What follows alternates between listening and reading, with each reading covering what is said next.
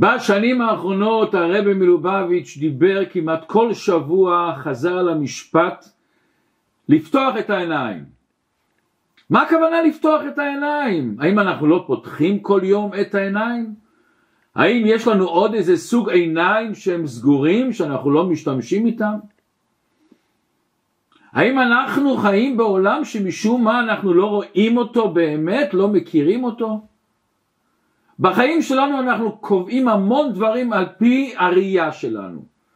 חוש הראייה זה החוש הכי חזק, זה הכי ברור, הכי שולט בנו, הכי חודר בנו.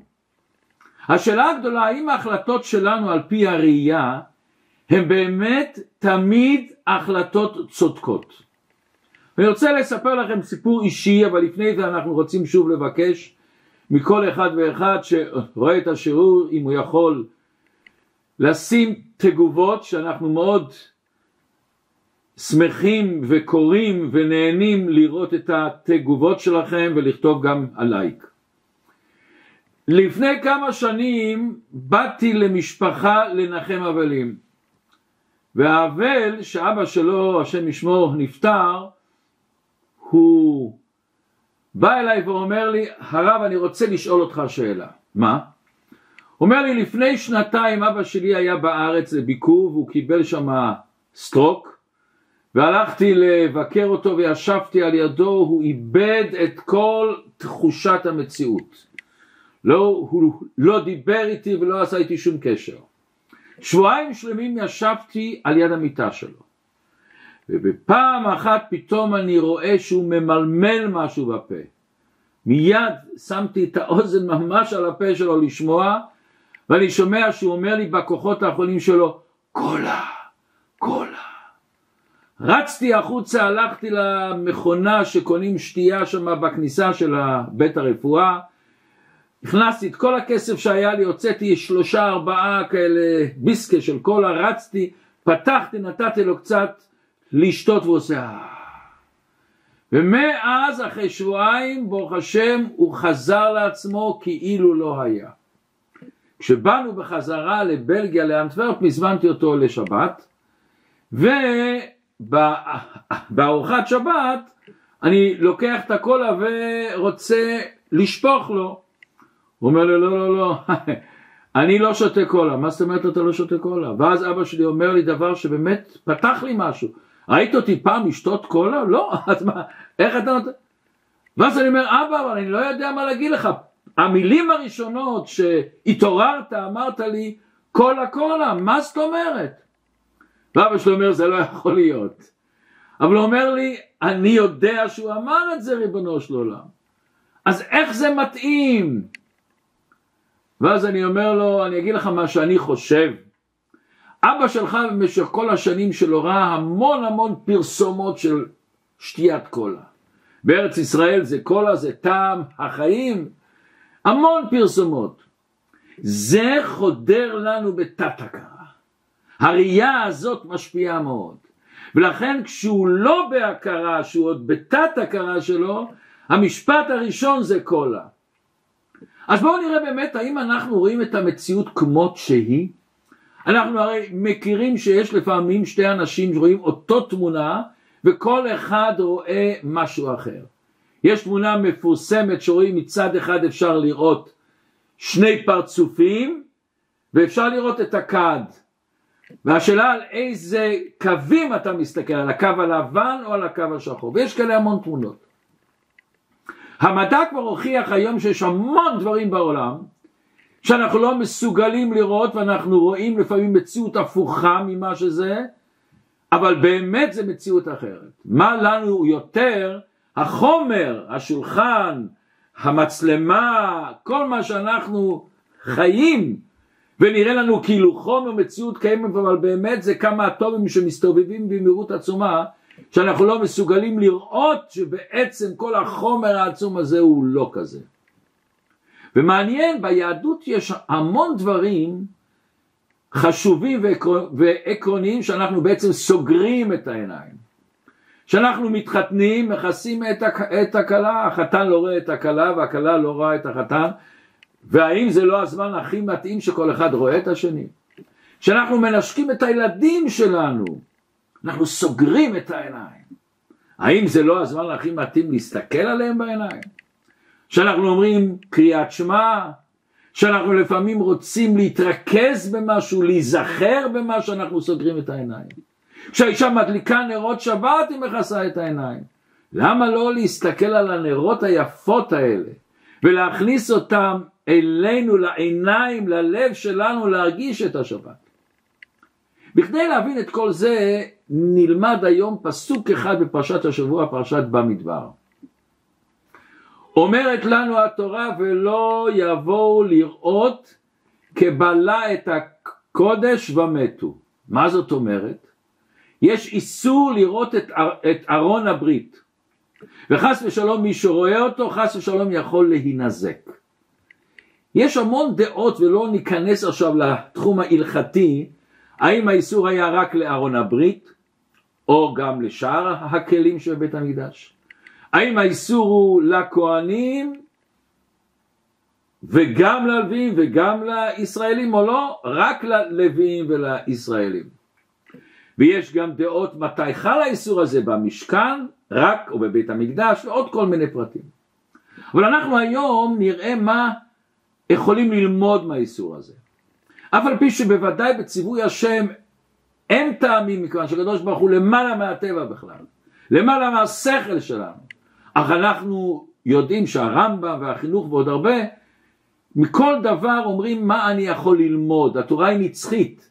אז גם אם היום בזמננו לכאורה אין את אותו איסור בדיוק, אבל מה אני לומד מזה? אז בואו בעצם נתחיל לשאלה פשוטה שנקראת תמיד קלוץ קשי.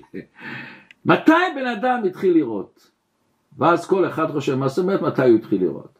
כשהקדוש ברוך הוא ברא את אדם הראשון הוא התחיל לראות. מה שלא, הוא ברא אותו מושלם כתוב. אבל בואו נראה פסוק בבראשית פרק ג' פסוק ז'. כתוב ותרא האישה כי טוב העץ למאכל וכי תאווהו לעיניים ואז היא אכלה מהפרי ונתנה גם לבעלה ותפקחנה עיני שניהם וידעו כי עירומים הם. מה זה נפקחו עיניהם? ותפקחת עיני שניהם, ולפני זה הם לא ראו, מה זאת אומרת? אז נפתח להם העיניים בכלל. ומה זה וידעו כי עירומים הם? למה לא ויראו כי עירומים הם? אומר החתם סופר וזה מבוסס על ספר הזוהר שעוד מעט נראה אותו, הוא אומר דבר מעניין מאוד. הוא אומר חידוש גדול מה שיש לנו שלפעמים אנחנו לא מודעים לזה. כל בן אדם איתנו יש לו בעצם שני סוגי עיניים, שני סוגי ראיות, שני סוגים של תפיסת המציאות. סוג ראשון, שאני רואה את העולם הגשמי, אני פותח את העיניים, אני רואה את השולחן, אני רואה את עצמי, אני רואה. אבל יש לנו עוד חוש ראייה נוסף שרואה גם את פנימיות העניינים, את הנשמה, את הנשמה של הדברים, את העצם, את המהות שלו. כשאדם הראשון הוא נברא היה לו חוש נפלא, הוא ראה ראייה פנימית, ראייה רוחנית, את המהות של הדברים. לכן אנחנו מכירים שהקדוש ברוך הוא נתן לאדם הראשון, העביר לפניו את כל הבעלי חיים והוא נתן להם מכל אחד שם. וכל המלאכים עמדו והשתוממו מאיפה החוכמה הזאת? מה החוכמה לתת שמות? זה לא כמו שמות באנגלית, בצרפתית, בפלמית, השמות של לשון הקודש זה מתאר את המציאות, זה מתאר את המהות שלו, מכיוון שכל השפות בהתחלה היה את האובייקט ואחרי זה נתנו לו שם, עשו את המחשב, חשבו איזה שם אני אתן לו. ביהדות ויאמר אלוקים יהי אור, זה לא שהיה אור ואז חיפשו שם, השם אור יצר את האור. לכן זה נקרא אצלנו לשון הקודש. ואולי פעם יהיה לנו זמן להגיד שיעור נפלא, לראות שכל עוד זה אטום מסוים, זה תכונה מסוימת, זה דבר שעובר בכל האותיות, בכל המילים זה עובר אותו דבר, דבר נפלא עצום. אדם הראשון היה לו את החוש לראות את הפנימיות, לכן הוא נתן לזה שם של כלב, לזה אריה ולכל אחד השם שלו. אבל באותו רגע שהאדם וחווה אכלו מעץ הדעת, באיזשהו מקום הם איבדו את החוש הזה. את החוש הראייה הפנימי נאבד להם. נעלם. למה? הם, פג, הם פגמו בנשמה שלהם. ואז מה נשאר להם? החוש הגשמי. זה מה שכתוב ותפקחנה עיני שניהם. מה זה ותפקחנה? נפקחו עיניהם הגשמיים. את החוש הראייה הגשמי, את החוש הראייה שרואה את הערום שבך, את הגשמיות שבך, זה נוצר להם אז. אומר החתם סופר כל כמה שבן אדם יותר קשור לראייה הגשמית החומרית המגושמת, הוא מאבד את הראייה הרוחנית. אבל מאידך אומר החתם סופר כל כמה שאדם שומר על חוש הראייה שלו. לא להסתכל בדברים לא צנועים, לא להסתכל בדברים שליליים. הוא משקיע את, ה, את, ה, את הכוחות שלו, הוא מרכז את הכוחות שלו. להגדיל, לפתח, לרומם את הראייה הרוחנית שלו, הוא מחזק את אותו חוש הראייה. וזה בעצם מה שכתוב, שהשם אומר לאדם ראשון, אייכה. אז מה הוא אומר? הוא אומר, אני שמעתי את קולך, ואירע כי אירום אנוכי ואכבה. מה פשוט להתחבא מהקדוש ברוך הוא? שייך להתחבא מהקדוש ברוך הוא. אז בפשטות הוא לא התחבא שהוא נעלם מהקדוש ברוך הוא.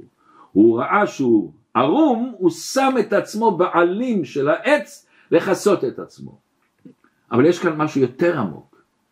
להתחבא זאת אומרת שאין לי קשר ראייה עם הדבר. אין לי קשר.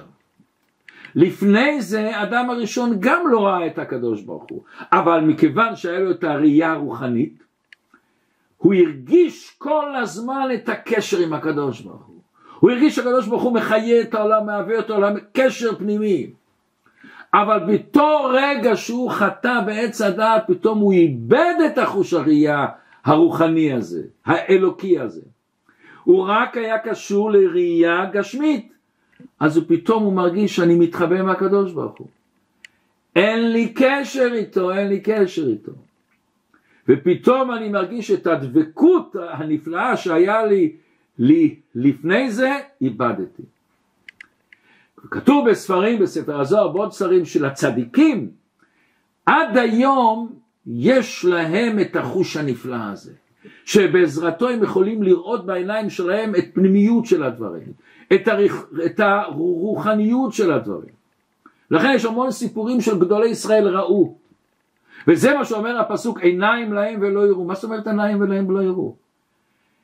אם יש לי עיניים איך אני לא רואה? הפירוש יש לך עיניים. אבל אם אתה לא מזכך את העיניים אתה רואה רק את הגשמיות ולא יראו את הפנימיות של הדברים, את העצם של הדברים, את המהות של הדברים, מה מסתתר מאחורי זה אתה לא רואה, אתה הפסדת. וזה מה שאומר לנו הפסוק, ולא תטורו אחרי לבבכם ואחרי עיניכם, אשר אתם זונים אחרי. מה הפשט? אם אתה נותן לעיניים שלך גשמיים לשלוט עליך, ואתה מסתכל חס ושלום בדברים לא הכי צנועים ועדינים, ואתה לא רואה את הפנימיות של הדברים, אתה מאבד. אתה במקום לראות את הנשמה של כל דבר, אתה רואה רק את הגוף, את החומריות שהוא טפל בעצם. בכל מכשיר יש את הפיזי של המכשיר, מה שאני רואה, אבל מה באמת מניע את הטלפון, את המחשב, מה מניע את זה? הפנימיות שלו שאני לא יכול לראות את זה, אני רק רואה את התוצאות שלי. מה התיקון? להוליך את העיניים. יש לנו את היכולת הנפלאה לנתב את המבט שלי מחיצוניות הדברים אל הפנימיות של הדברים. מהגוף, מהגשמיות אל הפנימיות, אל הנשמה. להוליך את העיניים לכיוון הנכון. וזה בידיים שלנו, בהחלטה שלנו, בריכוז שלנו.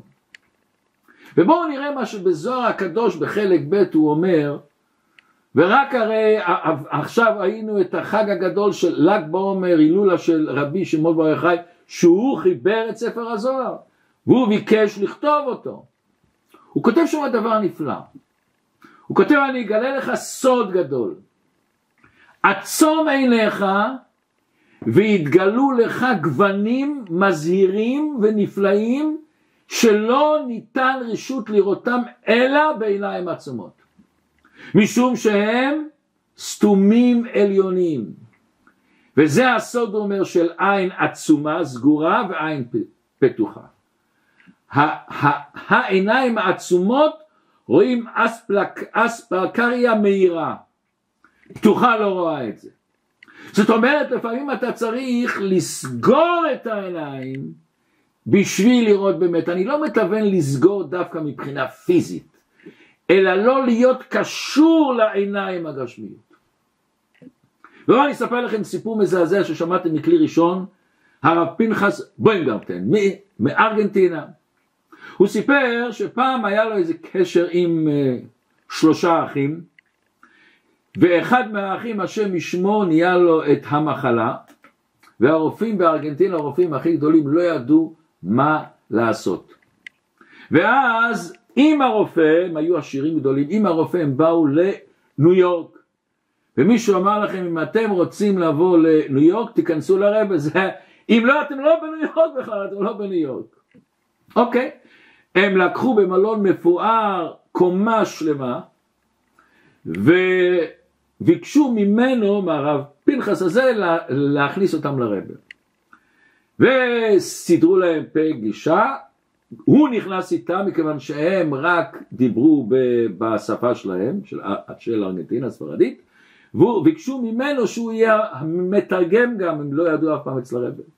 נכנסו לרבי השלושה אחים, אמא, אמא, האישה, הרבי ביקש מהם שישבו, ואז הרבי מתחיל לשוחח איתם, ואז הרבי אומר להם, זאת אומרת הם התחילו להגיד שהם באו לכל מקום שה, שאחד מהאחים מצב מאוד קשה, והרופאים התייאשו, אין להם מה לעשות. אז הרבי אומר להם שהם צריכים להתחיל להקפיד לאכול כשר. והוא אומר אני מתרגם והרבה מקשיב למה שאני מתרגם והרבה אומר לא לא לא לא תרגמת טוב לא לזה התכוונתי עוד פעם תתרגם עוד פעם הוא תרגם ואז הרבי אומר לו בסדר ואחרי זה הרבי אומר לו איפה יש לכם את זה? אז הם אומרים לו בחזה אז הרבי שואל אפשר לראות? אמרו כן. אז הם אה, אז הוא פתח את החולצה, את החליפה שלו, והרבי מסתכל, והרבי אומר, אני מצטער, אני לא רואה כלום, לא רואה שום דבר, לא רואה.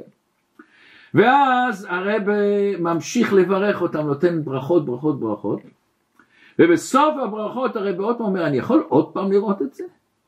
ואז הם שוב פעם נפתחים, הם, הם פתחו את החולצה, הוא פתח את החולצה, הרבי מלביש משקפיים, הרבי מסתכל, ואומר, אני לא רואה שום דבר? הרב אומר להם, בבקשה לאכול כשר. הוא אומר, הם באו לבית מלון, החליטו לאכול כשר.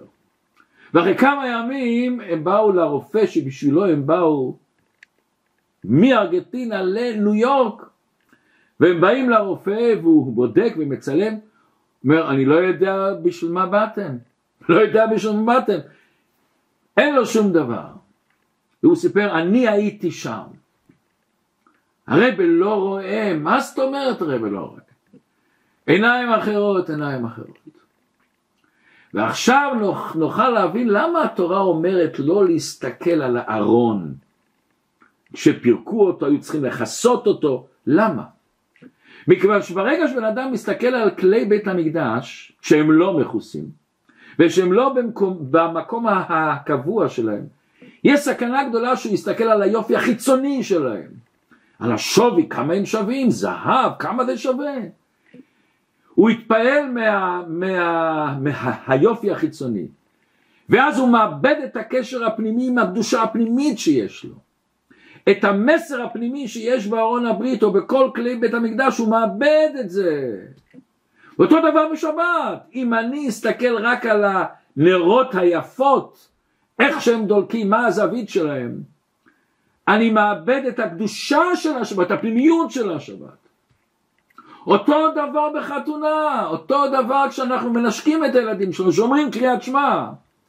אנחנו לפעמים סוגרים את העיניים בכדי להגיע לפנימיות של הדבר, לעצם של הדבר.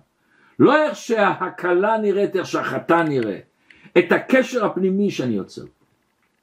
כתוב בספר יצירה שיש 12 חודשים כנגד 12 חושים. אנחנו פעם אחרת אולי נשוחח על כל ה-12. אנחנו בדרך כלל מדברים על חמש חושים, אבל יש עוד חושים. כל חודש יש לו את החוש שלו, איזה חודש הוא כנגד חוש הראייה, זה חודש תמוז. מה הקשר של ראייה לתמוז ריבונו שלנו? אנחנו יודעים שבשבעה עשר בתמוז, שהשם ישמור, משה רבנו יורד עם הלוחות, עם ישראל עשו את החטא העגל ומשה שובר את הלוחות. מה היה בעצם חטא העגל הזה? חטא העגל נורא מגלה לנו מה קורה כשאתה מסתכל על ראייה חיצונית. משה רבנו עלה, ועם ישראל, זה בסך הכל היה הבדל של כמה שעות, כמה שעות היה החטא. לפי החשבון שלו אם משה היה צריך לרדת והוא לא הגיע. רק כשנאבד לך הקשר הגשמי לראות את משה, ופתאום איבדת את הקשר הרוחני, הדחף הזה לראות בגשמיות, הדחף הזה פתאום להחליף אותו בדבר גשמי, עגל הזהב. זה חוש הראייה, אתה מאבד את החוש הראייה הפנימית שלך. ומה עושה משה רבינו? שובר את הלוחות. למה לשבור את הלוחות? ולא רק זה, סוף התורה, איך הפסוק שחותם את חמיש, חמשת חומשי תורה, ולכל היד החזקה ולכל המורה הגדול אשר עשה משה לעיני כל ישראל. אומר רש"י, מה, מה הוא עשה לעיני כל ישראל? הוא שבר את הלוחות. למה הוא שבר את הלוחות, משה רבנו? למה הוא שבר את הלוחות? מוסבר בחסידות, הוא שבר את הלוחות בכדי לתקן את החטא העגל. לתקן את השיעבוד שלהם לחיצוניות. לטובת ראייה פנימית יותר. משה רבנו אמר אם אצלהם העיקר החיצוניות ואני אביא את הלוחות חס ושלום הם יעשו מהלוחות חס שלום עבודה זרה. חס ושלום הם יסתכלו על הלוחות כאילו חפץ קדוש. הם יאבדו את הפנימיות, את המסר הפנימי, את עשרת הדיברות, הם יסתכלו על הגשמיות שלו. כמו שכתוב על הנחש שהציל את עם ישראל, במשך הזמן אנשים הסתכלו שהנחש הוא זה שמביא, לא הברכה שמסתכלים אל הקדוש ברוך הוא. העיקר שלנו, המבט שלנו צריך להיות על פנימיות הדברים. בחודש תמוז גם התחיל חורבן בית המקדש, הובקעה החומה של ירושלים. ובואו נלמד ביחד מדרש שלכאורה מאוד לא מובן. יש לנו פסוק בספר תהילים, מזמור לאסף, אלוקים באו גויים בנחלתך. שואל המדרש, מה זה מזמור? שבאו גויים ושברו את בית המקדש והרסו את החומה, זה מזמור? לא צריך להגיד בכי לאסף, נהי לאסף, קינה לאסף. מה זה המזמור לאסף הזה? מה, מה השירה הזאת? אומר המדרש, תשמעו דבר נורא מאיים.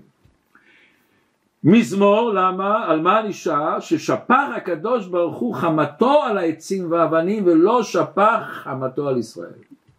כך כתוב במדרש. שמה? שבעצם השם כעס על עם ישראל, הם עשו דברים שלא בסדר, אבל את כל הכעס של הקדוש ברוך הוא השליך על העצים והאבנים. יש כאן כמה שאלות. אבל בואו נראה את השתי השאלות הראשונות שלנו בראש. מה שומעים העצים והאבנים? מה הם עשו? מה הם עשו? למה הם צריכים להישבר? אבל שאלה יותר, אנחנו יודעים שכל דבר אצל הקדוש ברוך הוא אין עונש, כל דבר זה תיקון. השם רצה לתקן את החטא הגדול של עם ישראל. לכן נחרב בית המקדש. איך זה שהעצים והאבנים של בית המקדש נחרבו, איך זה מתקן את החטא? אז בפשטות זה רק מזיז, מזיז את עם ישראל, וואו, נשבר, למה נשבר? אבל אנחנו יודעים שתמיד בתיקון זה תיקון שקשור במהות שלו עם החטא. מה היה שורש החטא? שורש החטא היה שבמשך השנים שעם ישראל באו לבית המקדש, הם לא הסתכלו כבר על הפנימיות, איבדו את החוש הזה, הסתכלו על החיצוניות, על היופי שלו, על העושר שלו, על הסדר, על עבודת הכהנים, על הבגדים שלהם, על הקורבנות. והקדוש ברוך הוא אומר לבני ישראל, למה לי רוב זבחיכם יאמר השם. שמעתי עולות אלים וחלב מרעים ודם פרים, אני לא צריך, לא חפצתי, אני לא צריך את זה. למה? הם הסתכלו על החיצוניות של הקורבנות. בכדי להעביר לעם ישראל את המסר, השליך המטו על העצים והאבנים, זה נתן לעם ישראל פתאום את השוק. אה, זה לא הקדושה בבית המקדש, זה העצים והאבנים. היופי החיצוני. העיקר זה הנקודה הפנימית של בית המקדש. אומר הקדוש ברוך הוא גם שבית המקדש הפיזי נחרב ועשו לי מקדש ששכנתי בתוכם, לא כתוב בתוכו, בתוכם, בתוך כל אחד ואחד מישראל. תדע לך, העיקר זה הבית המקדש שבך, בפנימיות שלך, בעצם שלך. כל יהודי הוא בעצם בית המקדש. ואיך אתה מסתכל על עצמך, אתה יכול להסתכל על עצמך כמו העצים והאבנים של בית המקדש, על הפיזי שלך, אתה פחות יפה, יותר יפה, יותר חזק, פחות חזק, אבל אתה יכול להסתכל על הנקודה הפנימית שבך.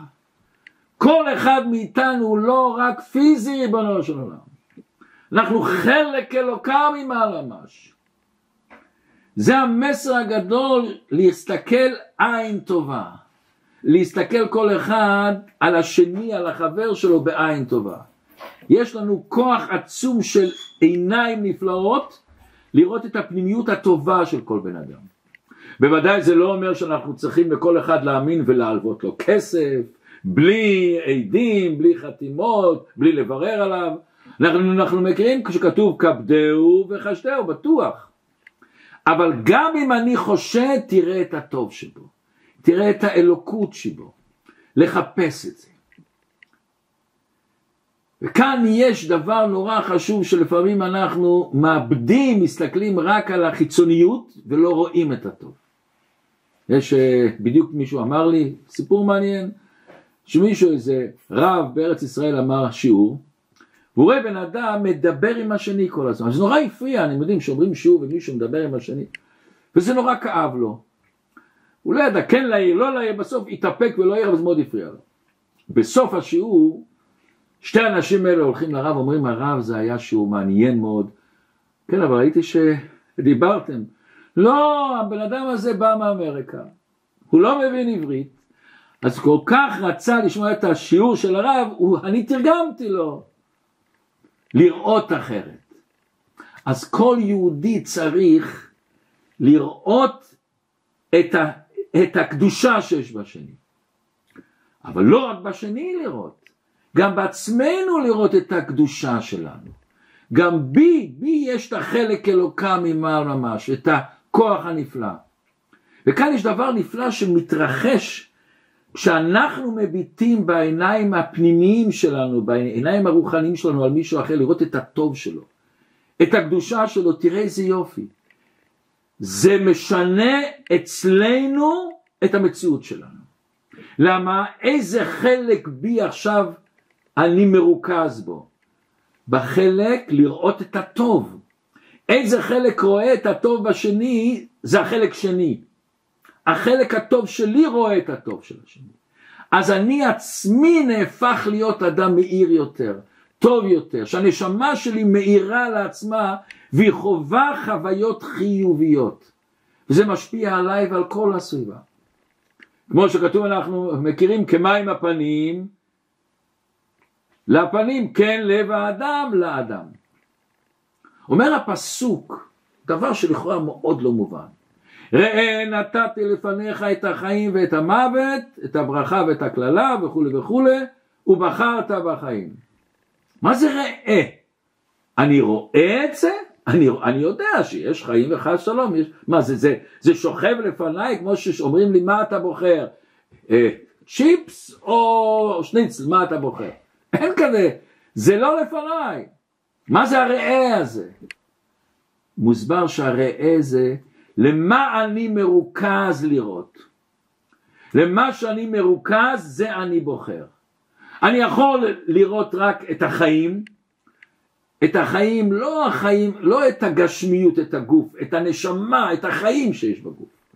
לא רק את העולם הפיזי, את השליחות של העולם, את המטרה של העולם, את הכיוון של העולם, את התכלית של העולם. על מה אני מרוכז? אני מרוכז על הברכה או חס שלום על ההפוך? על החיים או חס שלום על ההפוך? וזה העומק שמסבירים אצל חסידים, שכתוב שבני ישראל עלו לרגל, שכתוב שהם היו צריכים לבוא לראות את בית המקדש. וכתוב כשם שבא לראות, כך בא להיראות. מה זאת אומרת? כשם שבא לראות, כך בא להיראות?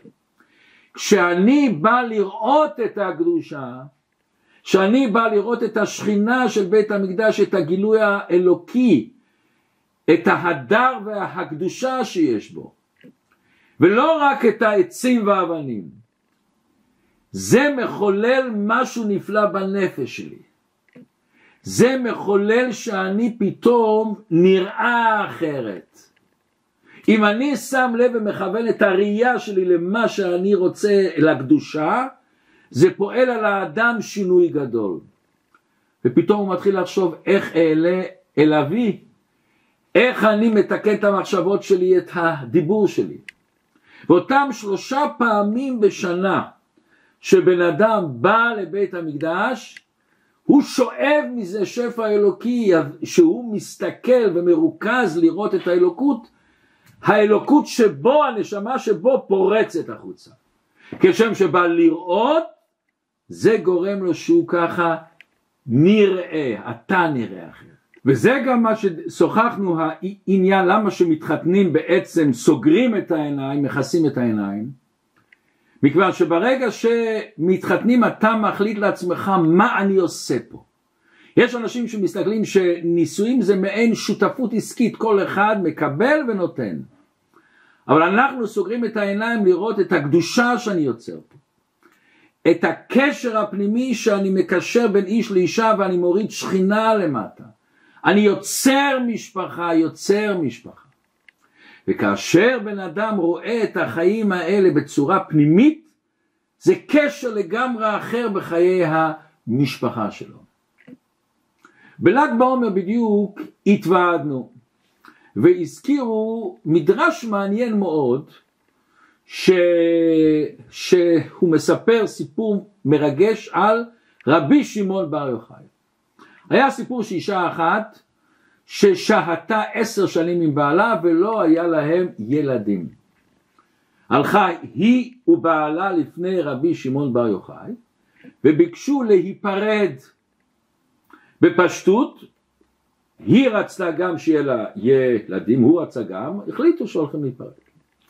אומר להם רבי שמעון בר יוחאי חייכם כשם שנזדבקתם כמו שהתחתנתם זה לזה במאכל ובמשתה כך אין אתם מתפרשים, אתם לא נפרדים, אלא מתוך מאכל ומשתה. אומר המדרש, הלכו בדרכיו, ועשו לעצמם יום טוב ועשו סעודה גדולה, ובסעודה הזאת האישה שיקרה אותו יותר מדי. זאת אומרת, כמו שהם התחתנו באיזה אולם מפואר בהילטון והזמינו זמרים ועשו ארוחה סעודה, אותו דבר הזמינו את כולם, שלחו הזמנות מיוחדות, שאנחנו הולכים עכשיו להיפרד. ובסעודה האישה שלחה אנשים שייתנו לו עוד משהו ועוד משהו והוא השתכר. כיוון שנתיישבה דעתו, הוא פתאום קצת היה בדעת, אז הוא אמר לה ביתי ראי כל חפץ טוב שיש לי בבית, תלי אותו ולכי לבית אביך. יש לך איזה דבר טוב, איזה יהלום יקר שאת מוצאת, מה שאת רוצה תיקחי, אני נותן לך שתיקחי אותו ולכי לבית אביך. מה היא עשתה? לאחר שנרדם, רמזה לעבדיה ושפחותיה, תיקחו אותו במיטה ותביאו אותו לבית אבא. בחצי הלילה אומר המדרש הוא התעורר, הוא אומר, בתי היכן אני נמצא? אמרה לו בבית אבא, מה לי בבית אבא? לא כך אמרת לי, כל חפץ טוב שיש בביתי, תלי אותו ולכי לבית אביר. אין חפץ טוב לי בעולם יותר ממך. נהיה השאלה, מה עושים? מתגרשים או לא? הלכו להם אצל רבי שמעון בר יוחאי ועמד להתפלל עליהם ונפקדו. כך אומר המדרש, שיר השירים, בשיר השירים רבה בפרשה א' סימן ל"א. מה העניין בזה? למה רבי שמעון לא בירך אותם מיד בהתחלה? למה? רבי שמעון בר יוחאי ראה שהמבט שלהם על נישואים זה רק להביא ילדים ואין להם מבט פנימי על הנישואים. רבי שמעון בר יוחאי רצה שיהיה להם קשר והנאה וחיים מעצם העניין של נישואים. אז הוא אומר לפני שאתם הולכים להת, להתגרש תעשו סעודה להודות לקדוש ברוך הוא ולהרגיש את, ה, את העצם הנישואים, את השמחה ואת העושר שיש בעצם חיי הנישואים, בלי בשביל משהו אחר. וזה הם עשו, הלכו, עשו סעודה בשביל שהם איש ואישה, שהם נישואים. ופתאום נוצר להם קשר חדש, אור חדש בא להם.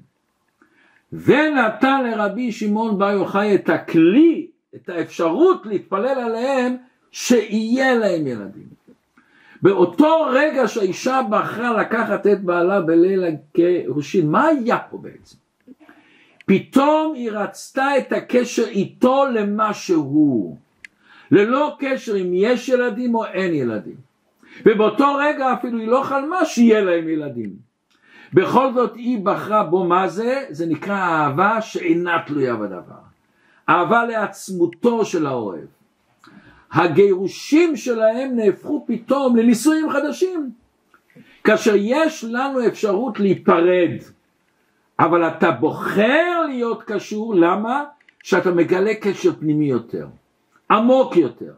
וזה הכלי שנתן לרבי שמעון בר יוחאי לברך אותם שהם עכשיו בנישואים חדשים.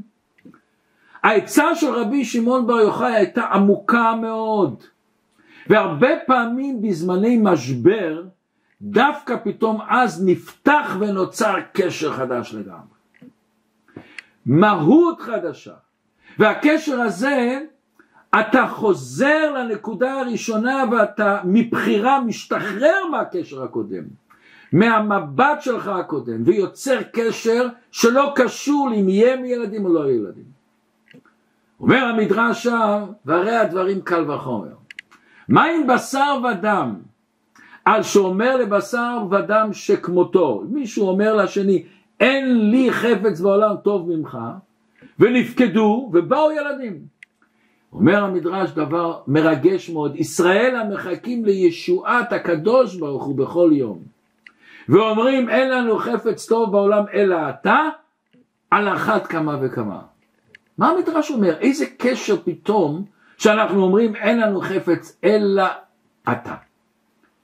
גם בקשר שלנו לקדוש ברוך הוא בורא העולם ומנהיגו, לפעמים יש אנשים שהקשר שלהם הוא מצד ההרגל, הטבע. יש אנשים שהקשר שלהם עם הקדוש ברוך הוא זה בכדי לקבל ברכות, פרנסה, בריאות וכולי וכולי וכולי. וכאשר חס ושלום נדמה לבן אדם שהוא לא מקבל מה שהוא רוצה לקבל, מה שהוא חושב שהוא צריך לקבל, מה שהוא חושב שהקדוש ברוך הוא צריך לתת לו, פתאום חס ושלום בתוך ליבו עמוק יש איזה גירושים ולפעמים הגירושים האלה זה ממשיך יותר רחוק חס ושלום.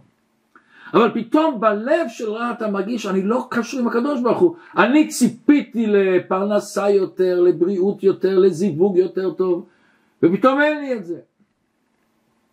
וכשאז בן אדם בא ואומר לקדוש ברוך הוא נגילה ונשמחה בך לא באינטרסים לא בשום חשבונות אחרות אני רוצה את הקשר איתך בגלל שאתה בורא העולם ומנהיגו. אז פתאום מגיעה הברכה הגדולה. זה פותח, למה? זה קשר אחר. זה קשר אחר, זה הרגשה אחרת, זה התקשרות אחרת לקדוש ברוך הוא.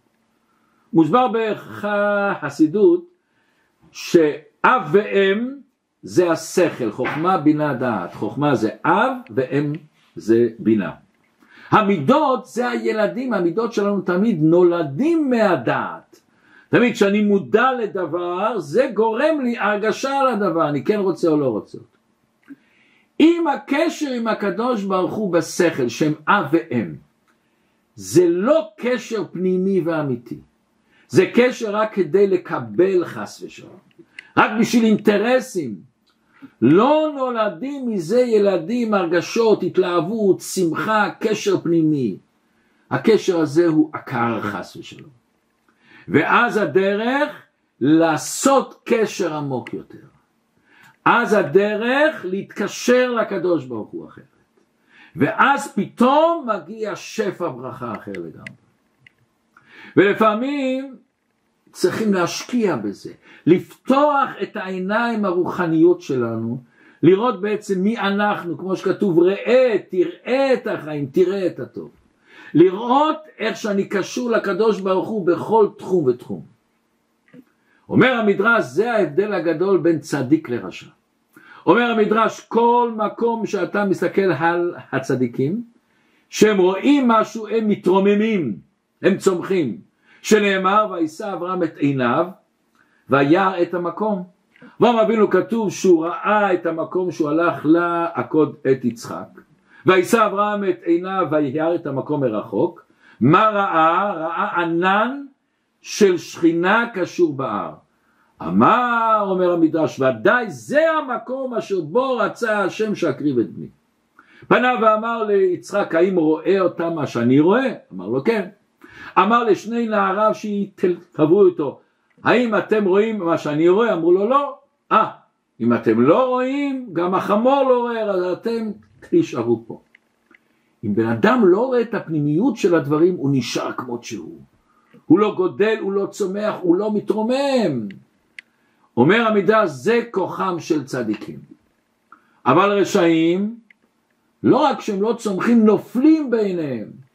מביא המדרש, וישא לוט את עיניו, וירא את כל כיכר הירדן, זה סדום. שהניח לאברהם, הוא עזב את אברהם, והלך לסדום לעשות מעשיהם. הכל בראייה, מה אתה רואה? לוט ראה את כיכר הירדן, ראה שם את, ה, את השפע, את הגשמיות, והוא ראה את סדום גם שם בפנים, אבל הוא עזב את אברהם והלך לשם.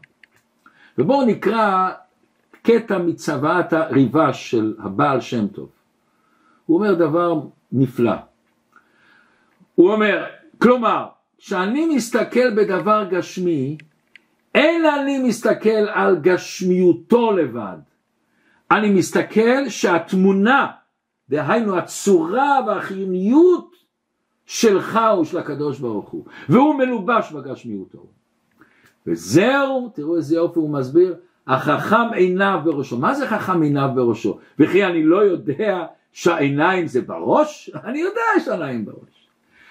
החכם עיניו בראשו, הוא רואה את הראש של הדבר, את הרוחניות, את החיות, ראש דברך האמת, הוא רואה מאיפה מגיע העולם הגשמי הזה. והמתנשא לכל ראש, אומר הבעל שם טוב. הוא רואה את החכם, הוא רואה את הראש, את השורש שלו, את המהות שלו. שהשם ייתן לכולנו את העוצמה הזאת, העוצמה העצומה הזאת, לגלות קצת, כל אחד במקום שלו, במצב שלו, קצת קצת את, ה, את הראייה הרוחנית הזאת, האלוקית הזאת. ופתאום נבין מה שהרבא אמר, לפתוח את העיניים. ואז פתאום כל החיים שלנו יכולים להשתנות מן הקצה. אדם יכול להיוולד מחדש, ליצור חיים חדשים.